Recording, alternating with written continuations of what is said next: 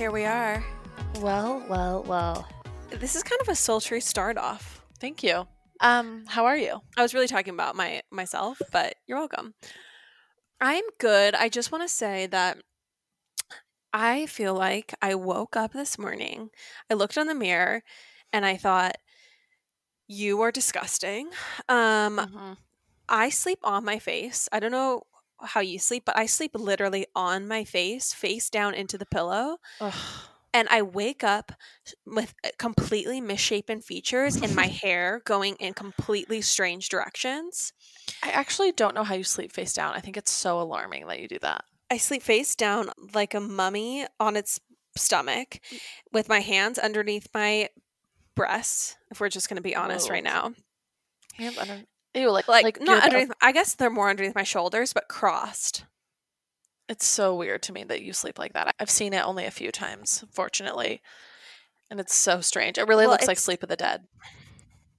It's very disturbing to me because I came in this morning. We went and got Starbucks, still looking like hell, no brush teeth. This whole situation was appalling. I come Mhm. in and there's Wyatt sitting at the kitchen counter um, on his laptop. And, you know, I just walked right past Wyatt looking like Right. trash, not caring. And so then I'm I come back into the hallway and I hear Wyatt's voice upstairs. Mm-hmm. Shivers run down my spine. I realize I have not just walked past Wyatt, I walked past Kagan, who's actually awake right now, looking like the clown that I am. And you know what I thought, Chandler? what? I had I thought he's already bought he he kind of already bought the goods. Mhm. So you might as well let him check beneath the hood at this point. Is it wrong to say that I do feel like an engagement ring is an insurance policy on my relationship? No, it's not wrong at all. In fact, I, feel like that engagement ring has that insurance policy has already been extended to me. I'm going to let the listeners in on something that happened on Sunday that I'm not proud of. Something I don't do basically ever, but I literally accidentally farted in front of Kagan. Lauren was asleep. Like guys, I don't I'm not I actually truly I'm not saying this to be annoying. I actually do not pass gas, if you will. I'm not a gassy person. And what I'll say is that essentially it's been a weekend of foods that I'm not typically used to. I'm in indulgent foods. And Lauren was asleep in the front seat and I accidentally farted in front of Kagan. And he didn't say anything. But I had this moment where I'm like, You've already bought Lauren an engagement ring. You guys are already together. Your wagons are basically hitched. Welcome to the Mhm. family. Totally. I just feel like he's going to look at me looking like trash in the morning, look at my farty sister, and just think, you know what? I'm already some G's into this shiz. It's cheaper to keep her. Just stick with it. Just keep your head down. let's just try to at least maximize the dollars. It's a cost benefit analysis. He's just going to look at me and he's going to tell us uh, his accountant she's a non performing asset, but I still want to keep her on the books. and you know what? I appreciate that. Cute. A love a modern love story. a modern love story. It's just when you're traveling and you just feel like you're eating every food around you Yeah. and you feel like so bloated and disgusting and you're also your digestion is off. oh, I know this feeling very well. And I have a looming camping trip this weekend and somehow I'm supposed to be like a sprightly Sporty. sprightly, sporty, young, enthusiastic, fun, outdoorsy fiance. Oh my gosh, none of that is happening. It's half the reason I'm not going to go with you guys is because I'm just not feeling young and sporty. Can I tell you actually the most annoying thing about this van situation? What? Well, the- do the listeners know about situation? the van situation? Okay, Kagan is all hot on getting a van, buying a van for the two of us to camp in. Because one of the most, the best things about Kagan is his passion for convenience. He loves seamless experiences and convenience. Right, right. So for him, he does not want to have to go camping and then set up a tent and do all this work once he gets there. He just wants to have a van and he wants to pull up somewhere and have it be really easy. Right. Ready to go. Um, Plug and play. ready to go. Plug and play. So he's super intent on getting a van. And I have said, I this sounds really fun to me. I love the idea of just being able to drive and to go to random places all the time. This sounds really fun to me. I used to have a, a pretty granola past. Like I have been crunchy in my past. Is that accurate? I think you slept in a car for yeah, a while. Okay. I never slept in a car. When you and when you and your ex boyfriend, who will remain nameless, would go camping, did you ever sleep in the car? Okay, when you say you slept in a car for a while, it makes you sound homeless. so let's just not so, that there's anything wrong with that, but I just want to be a little more. Yes, I never had to sleep in a car, and no, when I was dating my ex boyfriend, and I had a home of my own, or I rented a room in Provo, um, basically homeless. but uh, when I was at BYU, my ex boyfriend and I, we would go camping, and he would literally throw out a tarp, and we would sleep in sleeping bags, no tent. I mean, no tent. No tent, Chandler. I'm like, yeah, okay. Uh-huh. So I know how to be crunchy. I've canyoneered many times. I've multi pitch climbed. I've done the thing. I know how to, you know, wear your Tevas or whatever they're called and Chacos. Wear your Chacos. I know how to scramble. And so Kagan has the gall to tell me last week. He says, you know, I don't think we're going to van. And I was like, why? And he was like, I just don't think you're that excited about it. like you're not showing enough enthusiasm about the van. He's already acting like I am the prissy girlfriend who How? is not crunchy enough. How dare he? How dare he?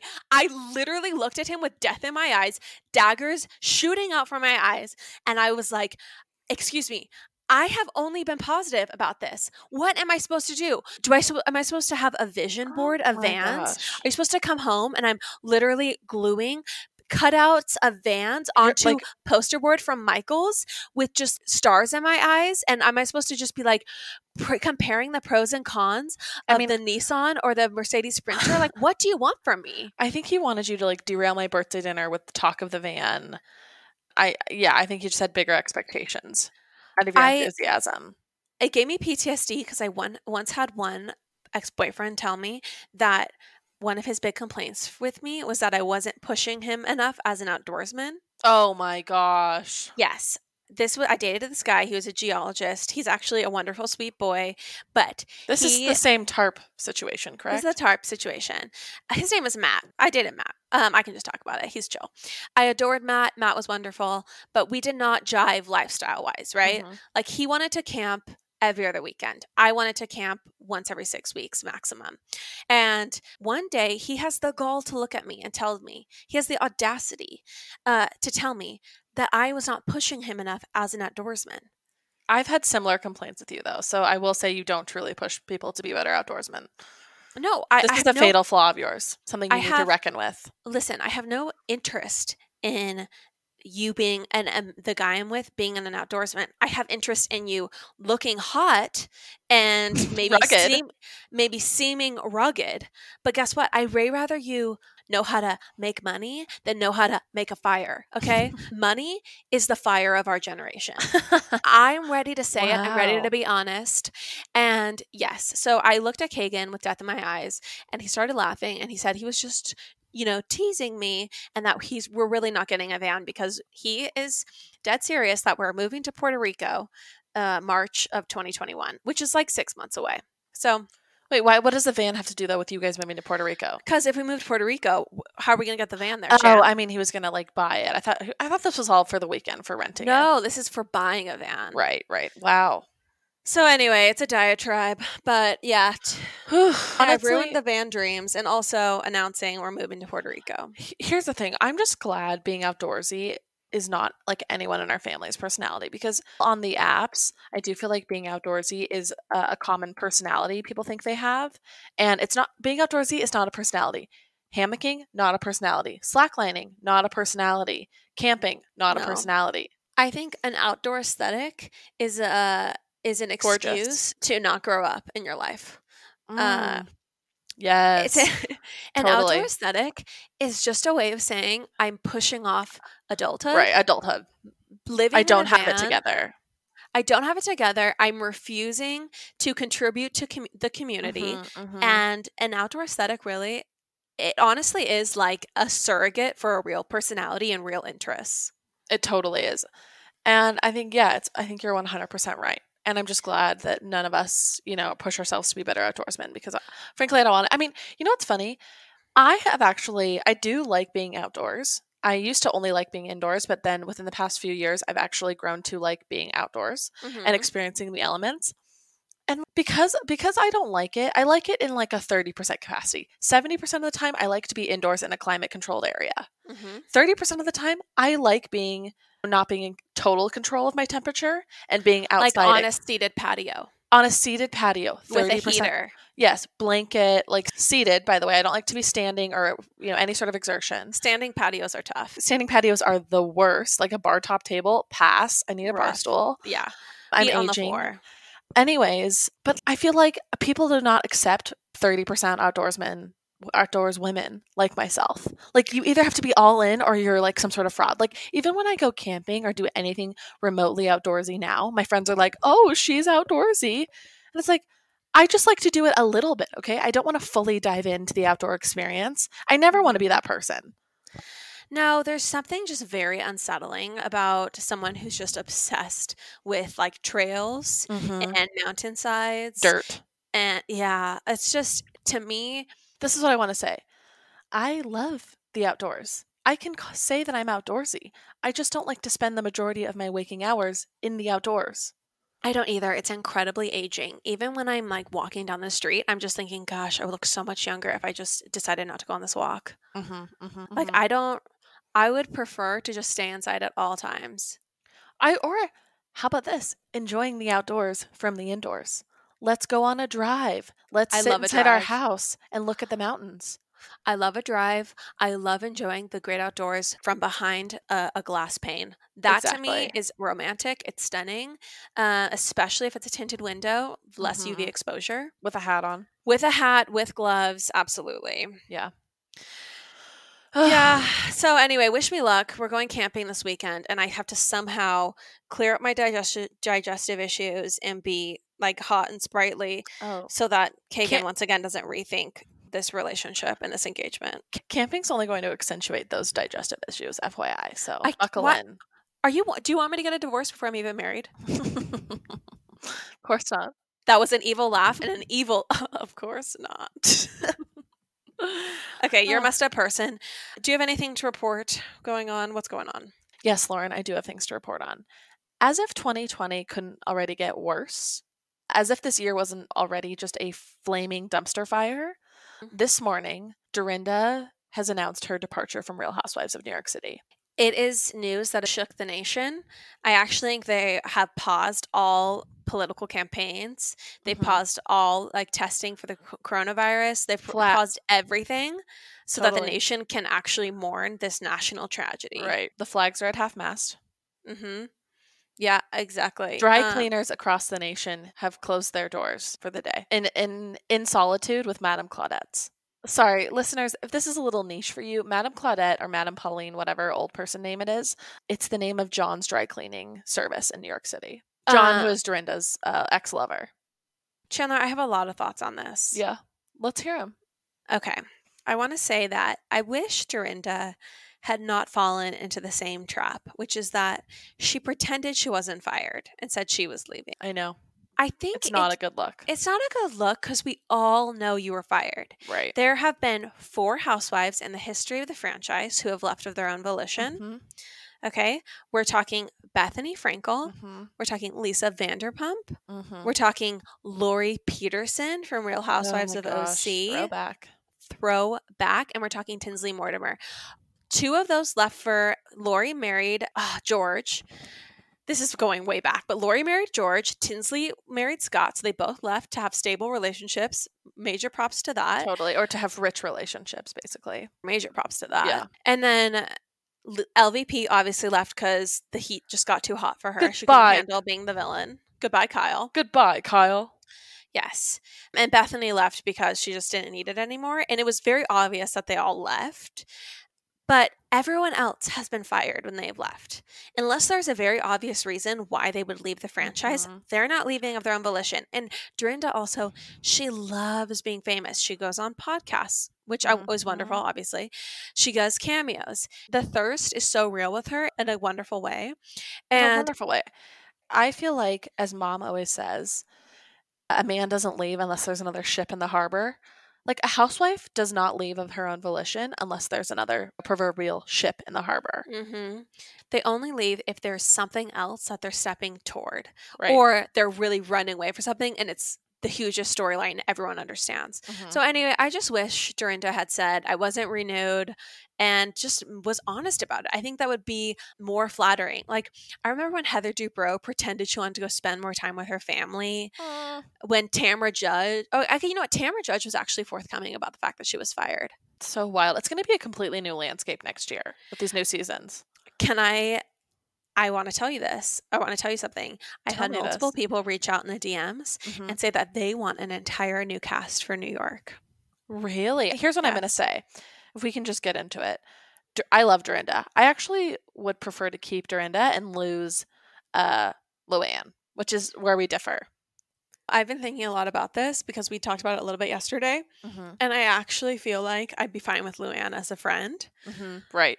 But I think you're right. I think that a lot of people feel like we've seen it all. We've seen it all with Sonja, we've seen it all with Ramona, Right. and all with Luann.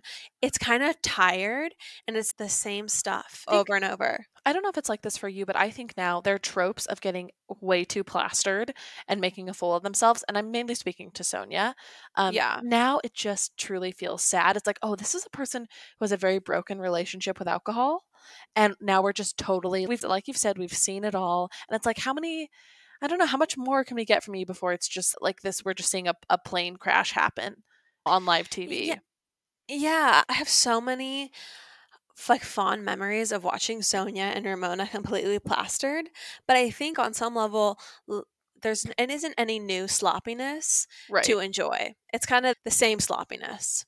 I think one thing uh, as well is that I think for for Sonja, I even say Sonja. Like I take Dorinda over Sonja because here's what's really depressing. I don't like seeing Sonja struggle to come up with rent money.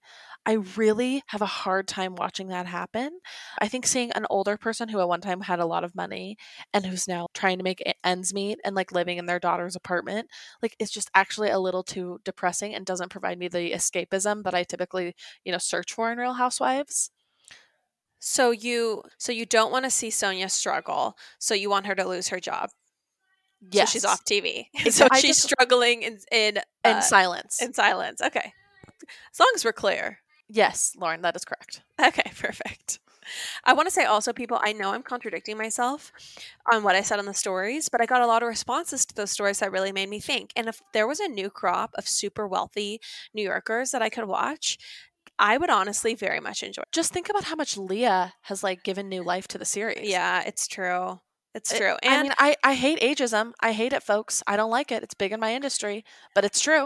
it's it's real. not it's not about age because I don't think Leah I don't think I care that much about Leah's youth, but I Yeah, do you're right.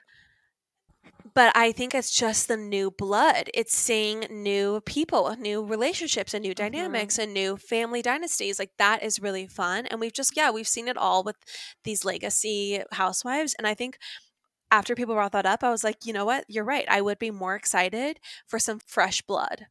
Yeah. Yeah. Fresh blood, baby. She's carnivorous, folks. Chan, now that we've dissected the the RHONY news, should we? We've covered RHONY. We're going to cut to the interview with our sister, our dearly beloved sister who's letting us stay with her. And I would say this episode gets, you know, more into the heart of some of our lives and personal philosophies. It's a little Yeah. bit more serious. We talk about the trials and tribulations and the beauty of growing up Mormon, and just how uh, our How Uh, it's shaped our outlooks now. yeah, the effects it has on us as adults. And I hope you all enjoy it. Uh, yeah. We hope you all like it. If not, don't leave us a review. If if you don't like it, don't let us know. Yeah. No feedback. No Okay. feedback needed. Thank you. You know, it's been a hot summer day, and the only thing that really sounds good is a Mike's Hard lemonade. Oh my god. Oh, really? You want to bring? You have that to up, tell this story. You have to tell this story.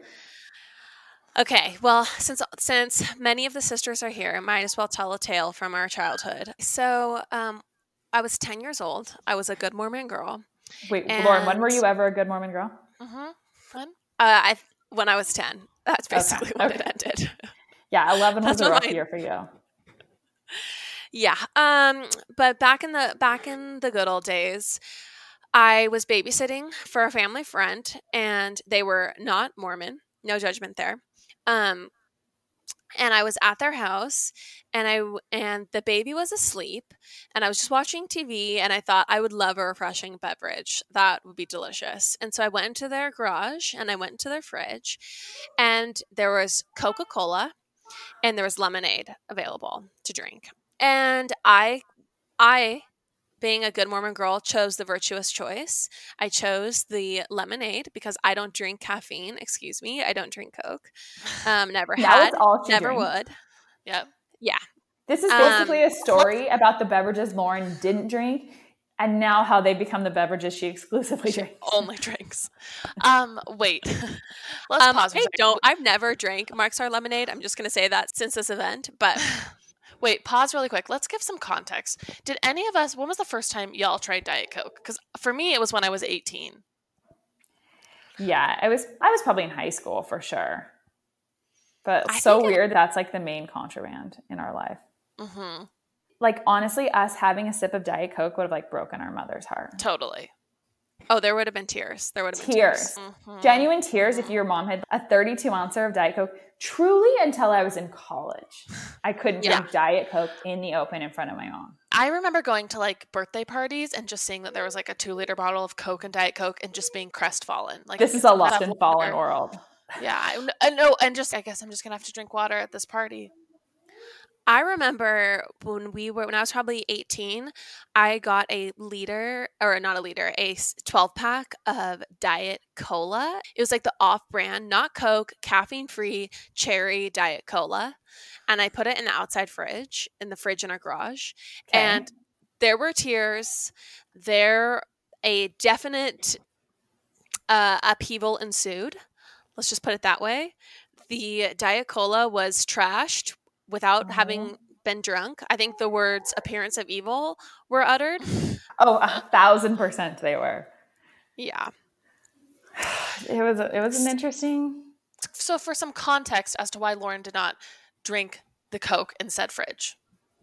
Yeah, Coke was contraband. Coke was completely off limits in our family. And so I chose the lemonade. I had no concept of alcohol, let alone alcoholic lemonade. This is something I didn't understand. I didn't know what the word I didn't know hard had any sort of meaning when it came to liquids.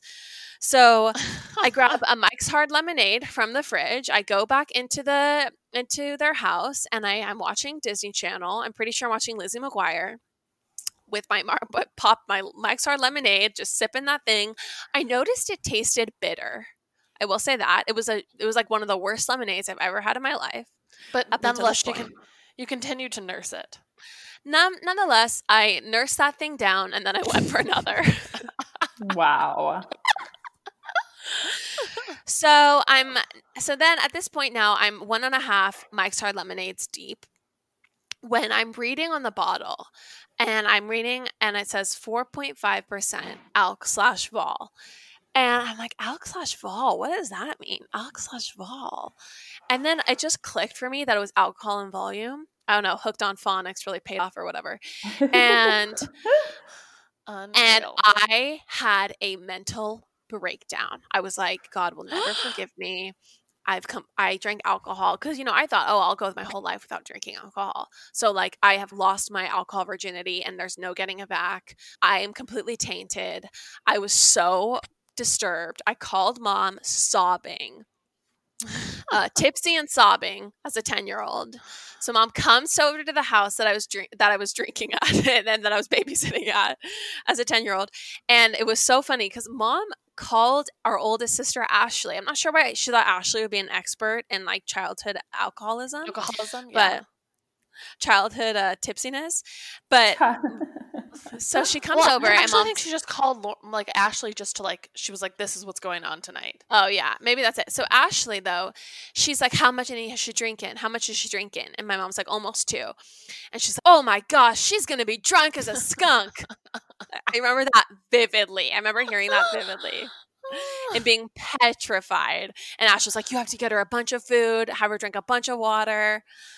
Oh my gosh. So wait, then, did you Remember, no, I don't. I just remember I don't remember feeling like in any way different. I just remember feeling really scared and sad, just guilty. So, yeah, Wait, do you remember what guilty. I said? I don't. So while mom was on the phone to Ashley, me being sweet, naive, darling, perfect, all those things. I I heard I I heard for sure I didn't on, care. Mom told me, and I was like, yeah, whatever, okay, yeah, whatever.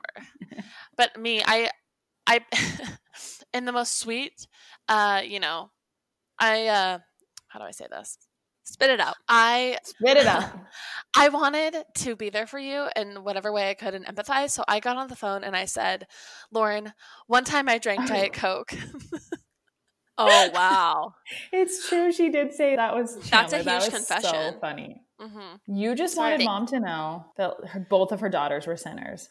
Sorry. Sorry about it. I mean, luckily, I think mom saw that the error of my ways was completely uh, not of my own volition, and I was spared any sort of punishment or shaming. And but in the moments before she came over, I definitely was the fear of God was in me. Not because of mom, but honestly because of God himself. yeah, I can only imagine. Lauren, the wall behind you, it's quite barren. What's going on there? you know what? I find getting things framed to be very stressful. And so I've just never done it. I don't basically have anything framed in my home. And it's sad for me. It's very sad, which is why we are so lucky to be sponsored by FrameBridge right now. Yes, I am so excited to correct this wrong in my life. What's so great about FrameBridge is for other people also intimidated by a gallery wall, if you go on their website, you can just very quickly, easily upload like five photos or whatever it is, and they will send you different dimensioned cute frames, beautiful, sleek, modern, so you can just hang your gallery wall and it's good to go. They make it very easy on a layperson like yourself. Everyone, see why FrameBridge has been trusted to frame over 2 million pieces. Visit framebridge.com or a local FrameBridge store to get started and custom frame just about anything. That's framebridge.com. Can I talk to you about a product that you love, that Courtney loves, and that I love? Please. Early Bird CBD gummies are so phenomenal, everyone. They are the perfect 2.5 milligrams of THC and 12.5 milligrams of CBD. So this concoction, it gives you the warmest, gooeyest feeling. They have the magic formula. I love the watermelon flavor. That's my favorite. I also love using them when I know I need to get a good night's sleep and I can sleep in. You guys, we love Early Bird CBD so much. We reached out to them to see if they'd be interested in sponsoring the show because we were like, these products, these gummies, everyone needs to know about them. We're going to tell them about about them anyway. So maybe we can get paid to do it. And honestly, we just cannot recommend them enough. We have a link in our show notes. You can go to earlybirdcbd.com, use code popapologist20 for 20% off. earlybirdcbd.com, popapologist20 for 20% off. Do yourself a favor, try the gummies. They ship to all 50 states, everybody. You got to try it. earlybirdcbd.com. Honestly, Lauren, you were such a good little girl. Yeah, I really was. Does that actually scare you, Courtney? Because I was a pristine child until about the age of 12 when it all went downhill. Oh, and I remember you're still a good girl. Yeah, I, I was always was a good kid and I still am, thank you. But I definitely like beca- became much more of a I contrarian. Mean, but I don't think James has anything serious to rebel against. No. Definitely not. And I think also, Lauren, what scares me most for James is I just hope James goes through less of a Damien Rice phase. That's all. That's that would be my, my only hope for James. Yeah, I hope she doesn't have ten years of solid angst, angst in her as but well. Does but. like having something to fight against with your parents make you interesting? Does that give you a better personality? I think it bonds you to your siblings more. Yeah, it's probably true. But also, I don't know. I don't, I don't know. know. It's a, it is an interesting thing to think about as a parent, like how much grief should your kids like endure that's like harmless and mild?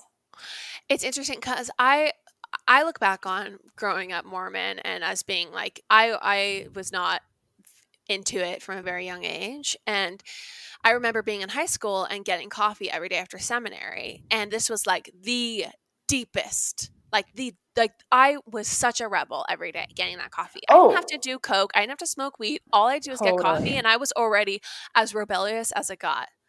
Like I had the thrill, I had the mm-hmm. high already, and part of me does wonder, like if you're such a, like if you don't have all these crazy right. rules, do your kids? They're gonna want to push some sort of boundaries, right?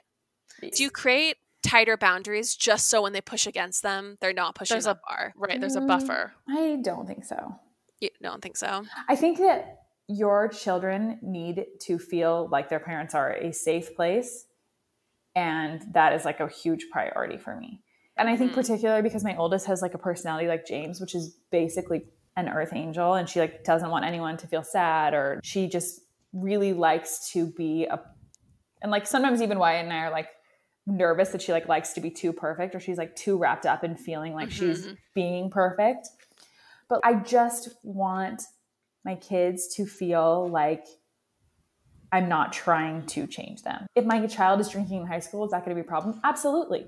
If my child is like disrespectful to other adults, that's absolutely a problem. Yeah. I am not quite as interested in dictating who my children turn out to be. Yeah like so the, guess, the, solid stable life family structure that if that is what they want of course i want that but if my child doesn't want to get married if they don't want to have kids there's just it's a lot more open-ended for me i just kind of feel like what if you just talk to your children completely openly and we're like totally this is what like you don't want to it's not that you don't it's not that uh, drinking in high school is going to be so terrible it's going to ruin your life but it's like the thing the choices you can make while you're drunk that and they won't ruin your life necessarily but, they, could. they could they they could ruin your life but they also could just be really damaging like mm-hmm. you know like that's i guess the the yeah. approach i would want to take like just being completely open and just having the honest discourse you know I think it's super important to yeah to to what measure out and and to explain like the serious consequences of some of those choices because I don't think as a high schooler you fully understand them at all or you think you do but you really don't. That's one thing I want to say. Also, I just think that kids come the way they are and it just is a toss up yeah. with every new kid. It's some kids are just going to rebel because they're just going to rebel. Yeah. And it doesn't matter how open minded and safe their parents are, like they just want to be a contrarian. And yeah. then I think some kids are just like more happy to just follow the rules and don't need that, don't desire to like rebel against their parents as much.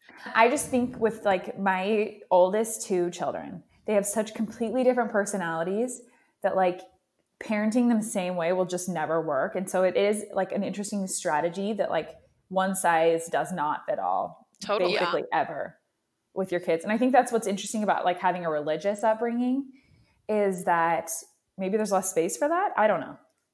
Yeah, it's definitely tricky. Well, and it's hard just like as in a family dynamic to have your siblings be parented differently. Yeah. I will say, I was sitting in a group of friends recently, and they were all had secular upbringings or relatively secular. And they didn't have strict religious upbringings like we did. And the things they told me, like these are women with ed- with master's degrees, they work in tech and SF. Like these are oh. solid people. And literally, like the things they told me they did at 14 and 15 years old, I was shocked.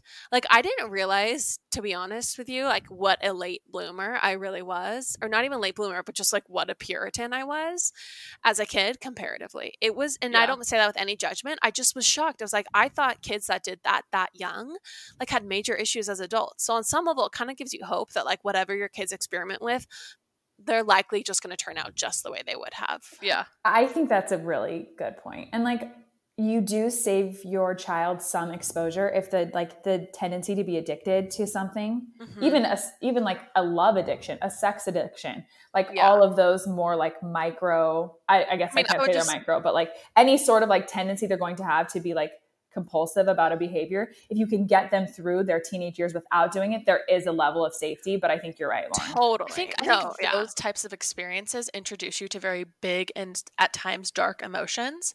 And so if mm-hmm. you can mm-hmm. keep your kids from feeling that heaviness of life and emotions, like until they're like a little bit better able to handle it yeah um, as they get older like then i think that is like best practice sure. but that being said kids are going to do what they're going to do and they're going to be just fine yeah. most of the time. Yeah, totally. I will just say, as the favorite child, oh my um, someone who literally was perfect in high school, like I, yeah, I turned out just fine. you really did. Honestly, I, yeah, Chandler, you were, you had, I think you were the most like idyllic child for like our parents to to have in high school. Yeah, that's true, Chen. You basically like didn't cause any strife at all whatsoever. Yeah. Huh? No, I think the only thing I the only thing I seriously ever got in trouble for was I stayed I didn't realize that I had a curfew and I stayed at Alex's house until 3 a.m. Just I don't know, watching TV or something. doing wow. something stupid. And mom was like, You have a curfew technically, right? You can't just stay at someone's house on a weeknight till 3 a.m. And yeah, and I don't even think I got my phone taken away. I remember being in seventh grade and sneaking a bikini to the beach. Yes. Which was like my big, the big thing I did. And I snuck, I wore the bikini. I came home, no one knew, but I mistakenly didn't put on sunscreen. So when mom accidentally, no, like, when mom like saw, was were you there for it too, Corey? I think this happened to me too. Oh, really? So mom yeah. saw your sunburn in uh, their like tan stomach, and it was like, yeah, uh, I, that was actually funny because I remember mom's reaction was just sadness, and I didn't even get punished. Like I disappointed her so deeply. I freaking it's coming out now. I freaking lied and said I'd gone tanning. That was the better alternative for me was to say right, that, that and that's the problem for me is that has created that has actually shaped my personality because You're lying, your ability to lie, my ability to lie. no, I truly feel something to me like wearing a bikini was so harmless, and I wanted it so bad. Yeah, that I just feel like the minute I got freedom to do stuff like that, yeah, it like was so hard for me to go back to any of those rules. Don't you think, Courtney, there's like a level of as an adult, you can never recreate the feeling of being like a 16 year old wearing a bikini on a beach when you shouldn't be. Like the level, the high you the get high. from that, it's exhilarating. I would do anything to be like, oh, I didn't wear a bikini until the summer after my freshman year of college. The only like the closest thing I come to a bikini was like a tankini that wasn't like literally sewn to bottoms, which is just a one. Oh yeah, you got to wear tankinis. And I just remember the feeling of water on my stomach and like it feeling like the sexiest possible thing. Like oh, for sure. I wore a bikini to the beach my summer after my freshman year of college, and someone from my ward told on me, told mom about it. Yeah, that was classic, mm-hmm. and it caused like this a huge thing to say the least. I don't know. Like this does this podcast doesn't need to be about like our religious upbringing, but you know, it was just like church, like being Mormon was like such a was so important to our mom and is still so important and to our parents, I guess I should say. And it just it, it's interesting as a parent that like the things that are important to you that you try to teach your children are important. Like it's just those are hard languages to speak and they're hard translations to make and it doesn't always translate. Yeah. Honestly, as a parent though, you actually start to understand like how much your parents just love you and only wanted the best for you. So I have no no ill will towards any of it. Yeah. If anything, it just makes me see like what like extraordinary measures like my parents were willing to go to to like guarantee that I had like a happy, safe life. Totally. It's interesting. I obviously am not Mormon and haven't been for since I was 13 years old. But I would say that even though I'm not practicing or I don't believe in it, I feel like my values are so Mormon. Totally. Like I'm such a traditional mm-hmm. person. I feel like I I just idolize and love family life and I want to be a mother and I like I just love stability and like the nuclear family. And my values really align so much with Mormonism. And I, I see the value there. And I think the community is so incredible. I agree. And truthfully, like, I'm more Mormon than anything else.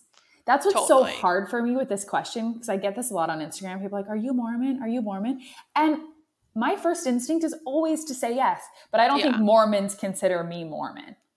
Totally, totally. Which is well, fair and totally not saying that's an inappropriate response, but like that's all I know is Mormonism. Yeah. And that's like and, yeah. all I can reference. It's like a layer of skin that I feel like I'll never be able to shed. It's just like my heritage, it's my family. It still is me in so many ways. You guys, cutting yeah. fresh off the cutting room floor, Ramona removed hashtag RHONY from her bio. what? Yeah. My Kelsey, friend of the podcast, just barely sent this to me. Is she? Are they? Do, uh, is Bravo like cleaning house right now? I have no idea. What? This is yeah. nuts. What? So Ramona's done too. I wonder. I, it's got to be. Nothing's in the news yet. This is just a Twitter story I got sent. What? Courtney, this is hot off the press. Thank you. Bringing us back to the content people care about. Yeah, exactly what really matters. I know. Sorry, guys. We can start that when you edit. Just be like, skip forward 15 minutes if you don't care yeah. about. Or like religious like unpacking. Yeah. Um, oh, but Ramona's out. It's crazy. Hold on. Can we talk about selling Sunset? Please, Chandler doesn't watch, so Chandler Sorry, can just I don't know how much. I'll go on mute. I'll just I don't know scroll through like Daily Mail. Chandler, it's a fantastic show. Uh, that's like, what I've heard. I think I have to get into it. I'm just like i am just reluctant, but I love every single show you've ever recommended to me. It really is. I didn't think it would be that good, and I fall asleep to it every single night.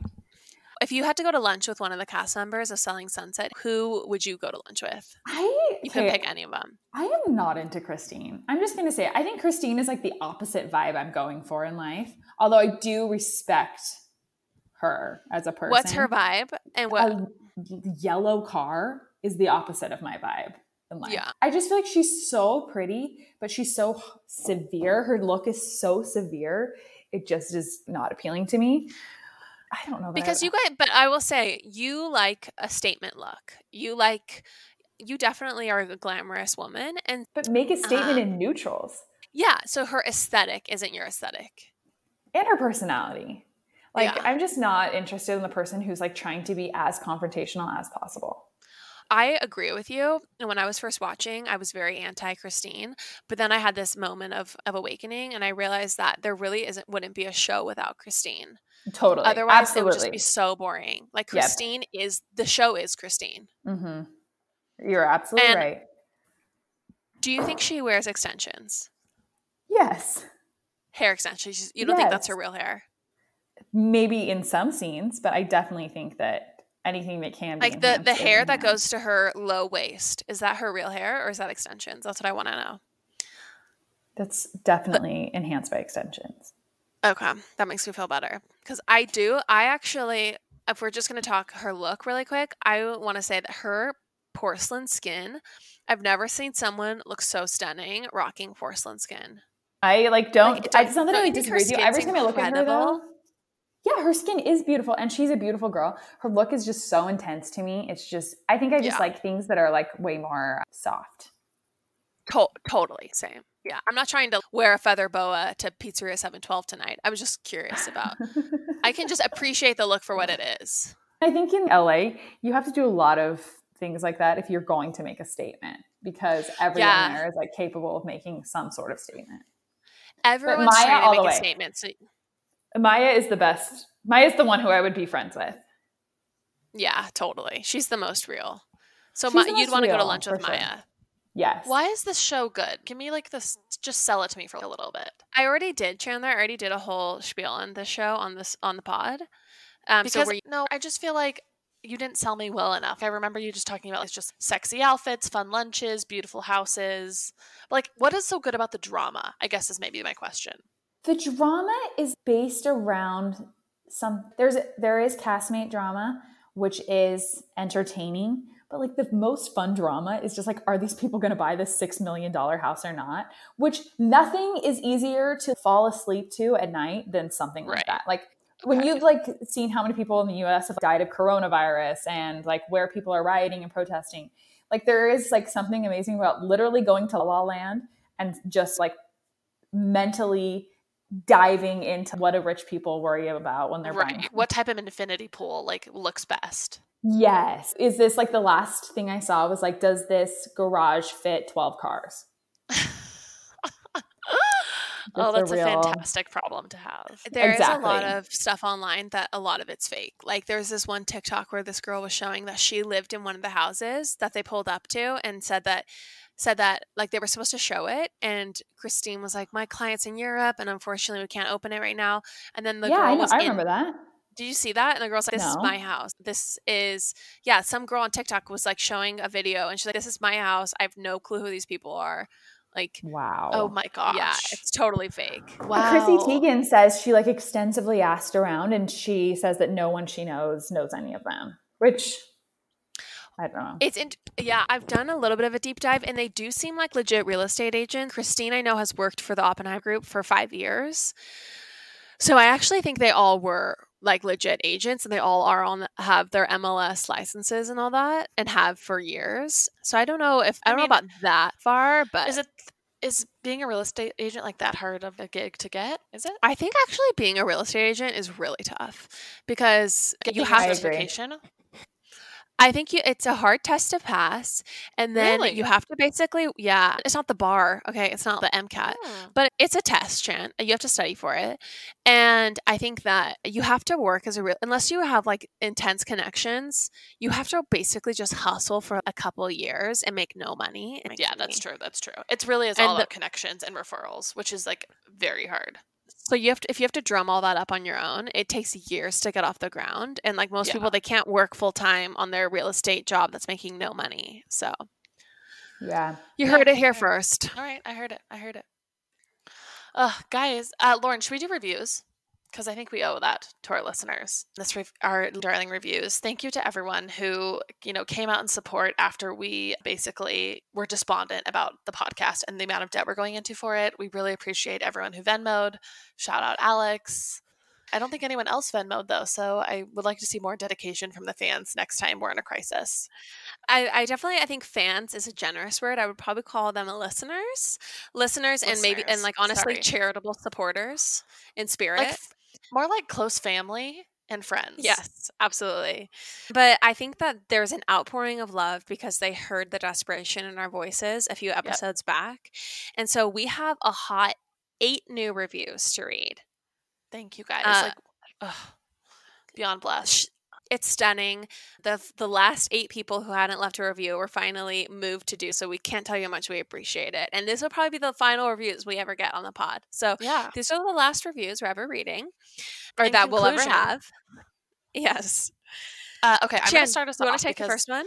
yes, uh, one of my ride or dies. This review is entitled "Like Fine China" and it's by Mad Woods. Uh, Mad Woods, y'all, if you remember, she's my connection to Spencer Pratt. Hashtag Pratt Daddy. Okay, so her review entitled Like Fine China. Chris Brown put it perfectly. Pop apologist, you're irreplaceable, a collectible, just like Fine China. I can't get enough. Not only does this podcast make me forget all my worries, it has me laughing out loud, leaving the people in the streets of New York worried for my sanity. Love my pop apologists. Oh, and thank you for my shout out regarding hashtag Spencer Pratt. M Woods, love you truly. M Woods and I, at one point in our lives, filmed a music video to American Girls, and that's on YouTube. So maybe it's time to, you know, resurrect that horrendous video of us in college. Love you. Thank you. M Woods, Mad Woods, love you. Um, just want to say that don't leave the people in the streets of New York worried for your sanity. Leave them with a hearty recommendation that they also listen to the pod. So please approach some strangers. That's what I would ask. Love ya. Please. Okay, I'll read the next one. It's by um, Sam Sham Spamela. Great Gals is the title. From the rundown of this week's pop culture must knows to their personal stories, these gals know how to tell a story. I often laugh out loud and am always better informed on the critical news after e- listening each week. I love their recaps on even the shows I don't watch. Keep it coming, pop apologists. Ugh.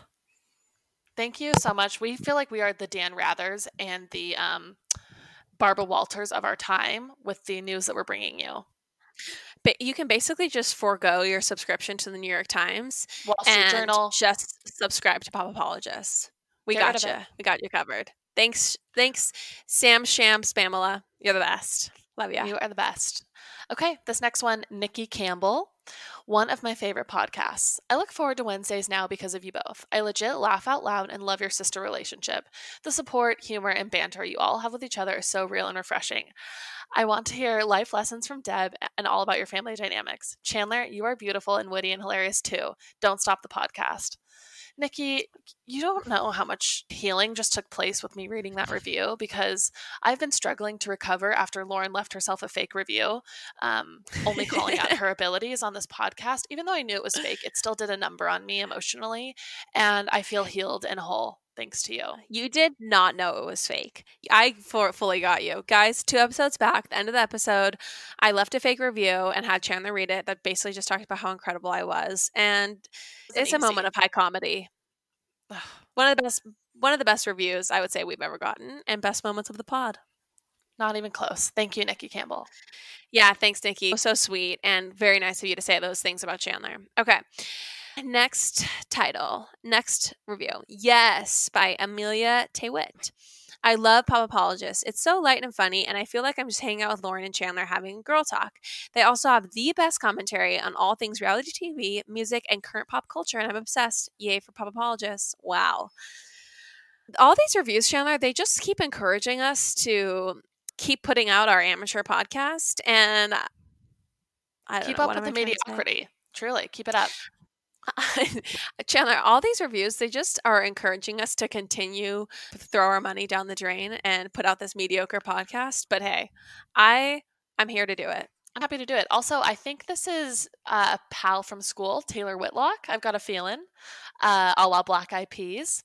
Um, so thanks for stopping by and leaving a review. Truly, miss you. Hope you're doing well. Thanks, Tay Whitlock. Uh, okay. Hopefully, she didn't want to be anonymous. okay, next one Hope Hale left on August 13th, 2020. On Wednesdays, we listen to Pop Apologists. Classic, Mean Girls. Stunning. Truly. Oh, this one says, I truly can't wait for Wednesdays to get here. Pop Apologist is such a great listen to hear about all the latest news and pop culture, along with some great banter and hilarious stories of their personal lives. Reminds me of being with my own sister and best friends talking the ultimate girl talk with cozy blankets and popcorn in hand. Can't recommend this podcast enough. Oh my gosh, thank you so much, Hope Hale. I truly appreciate it. I want you to know that I hope that the uh, our hilarious stories of our personal lives doesn't have anything to do with how pathetic our personal lives are, but thank you. I appreciate it nonetheless. Thank you so much, Hope Hale. I feel so weird addressing people by their Apple usernames, but um, thank you so much, girl. I just wish you were cozied up with a blanket and some popcorn with us someday. Seriously. We'll have a pop apologist Party. get together. Yeah. yeah. convention, if you will. A convention okay. sounds great. The next one is delightful by Henderson. This podcast is everything a good podcast should be witty, thoughtful, and fun. Consider me a lifetime listener. I love it. I love the concise I love it. I love the concision. Is that a word? Precision. Mm, not, I don't think concision is a word, but the this is a review of economy. Mm-hmm, it truly is, and I I really do uh, appreciate it. And I think a lifetime listener. Are you sure you're ready to sign up for that sort of commitment? But if you are, I do have a billion year contract you can sign. Absolutely. We'll just need to do an audit of your past and yeah. then we can get that going. A credit card number, and then great, you're a lifetime listener. Welcome okay, aboard. Perfect. Welcome aboard to the Pop Apologist org. okay, this next review is by our one of our number ones, if not maybe our number one. Our number one, the Pop Apologist number one. Truly our number one. Michael Kennedy. Y'all should follow. She's great. It's entitled Adopt Me. The pressure to make this a witty review is almost unbearable, but I just want more. Chan and Lauren are the epitome of cool. The girls you long to be friends with, smart, witty, hilarious, and effortlessly glamorous. In a stage of life where everyone around me is talking about sleep schedules and conspiracy theories, these two are a breath of fresh air. The friends whose opinions and stories I actually care about listening to. I would honestly pay a monthly subscription just to be added to their sisterly text thread. Also, their voices never get on my nerves, which is a major bonus. It is rare indeed to find people who have faces and voices for. Wait, and Indeed. It is rare indeed to find people who have faces for television and voices for radio. Just saying. I mean, someone put me in a coffin and bury me. I'm, I'm dead. dead. This like, is. Uh, let's just, I, like, we don't it. deserve this, Chandler. We don't deserve this. We should call it. This we is it. call it. It's honestly everything after this is going to feel uh, mediocre and sad. It is all downhill from here. We are at I the mean, top of the mountain. We are peaking. The fact that honestly, the fact that you would want to be added to our sisterly text thread is incredibly kind. Um, I hate to inform you that a lot of it is fighting, not fighting, but it's squabbles nonetheless. And a lot of it is just Venmo requests. Yeah. Michael, please adopt us. We love you. I want to be a Kennedy. That's for sure. It's a better last name. So why don't she? Why doesn't she just adopt us? Please, we can have the paperwork drawn up. No big deal. Absolutely. Dad will to handle the whole thing. Yeah. Love you, Mikkel. Seriously, thank you so much. Love you. you. are truly a, like a sister. Our number one. Okay, last po- last review, probably our last review ever. Singly, single-handedly saving me during the pandemic. From the very first episode at the onset of quarantine, my gals Lauren and Chandler, and at time at the time Megan had me at prison dip and jailhouse hooch. I don't think I've ever laughed so hard during a podcast episode. I really needed that, and the laughs just keep coming. Chandler's marshmallow nails, Lauren's poetic metaphors, Courtney's passion for Prince William. These are just a sampling of what awaits you in this podcast. Though we watch virtually none of the same shows, though we virtually watch none of the same shows, I'm all Bachelor Nation all the time. Don't judge me. I found myself googling their subjects while I listen. It's been a real pop culture education. I am Team Meghan and Harry as well, so you'd think I'd have stopped listening to these royal apologists a long time ago. But no, they keep bringing the goods. They have a great mix of sister banter and astute cultural observations. I'd recommend it to anyone with ears. P.S. Free Meghan and Harry. wow. Wow. I think we need to get this girl on because not only is she articulate as hell, but she clearly has an opinion, and maybe we could have a, a Megan. We could have a royal debate. I would love a royal debate. Maybe right around when The Crown's supposed to debut again in October. Mm-hmm. How apropos. I'd recommend it to anyone with ears. I've never felt so highly complimented. I just feel bad about the earless people that she's not recommending it to. I know. But that's okay. Ugh, Maybe we can have another reviewer reach out to that community. Ugh, so Guys, nice. This is too you. generous. Yeah, I just too kind. Too and kind. I just do want to update the listeners that we are currently at one four star and one one star review. I don't know what's happening there, but if you're planning on leaving us anywhere between a one and a four star review, don't bother.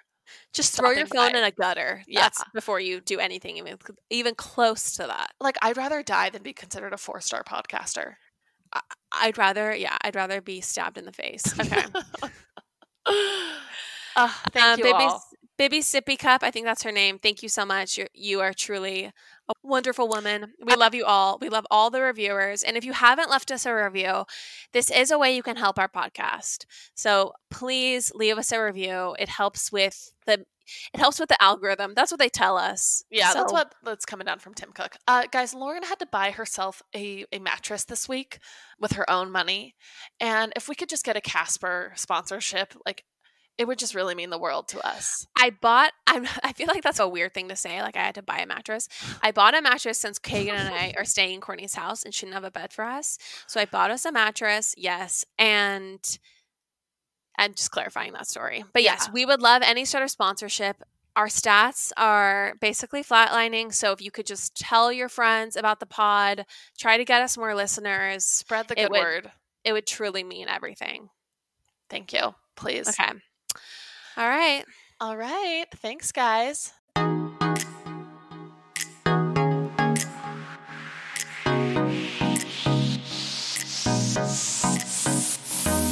That's all for now, folks.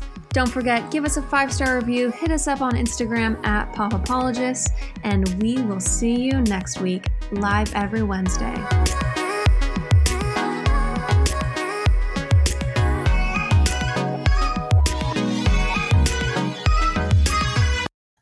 Talk to you later, sis. Love you. I love you. Do you ever worry about running out of interesting things to say to friends when you actually get to see them? Then we've got the perfect podcast for you. I'm Eve Yohalem, and each week on Book Dreams, my co host Julie Sternberg and I use books to explore fascinating questions, like what happened when a Harvard professor staked her reputation on an alleged Gospel of Jesus' wife that turned out to be fake? And how did debut author Tom Lin save the American Western by blowing it to bits? Are pigeons rats with wings or wonder birds? And what's the who, what, when, where, how, and especially why of books bound in human skin?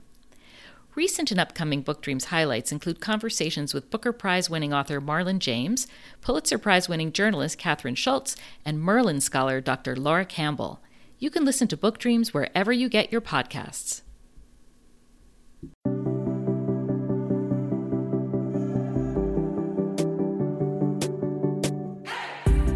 Hey everyone. I'm Emily Beerley. And I'm Jennifer Chaikin. And we're licensed marriage and family therapists, owners of the therapy group, and hosts of the Shrink Chicks podcast. Every week, we bring you a new episode where we dive into therapeutic topics like inner child work, dating anxiety, family dynamics, relationships, and burnout, making them more relatable and understandable, leaving the psychobabble behind. We address the things you've been dying to ask your therapist but don't know how and work to help you stop shooting all over yourself with the expectations society can put on us. Tune in every Monday to Shrink Chicks on Apple, Spotify, or wherever you listen to your podcasts. Be sure to follow along and subscribe so you don't miss an episode. Prepare to learn all about you because, in order to grow yourself, you got to know yourself.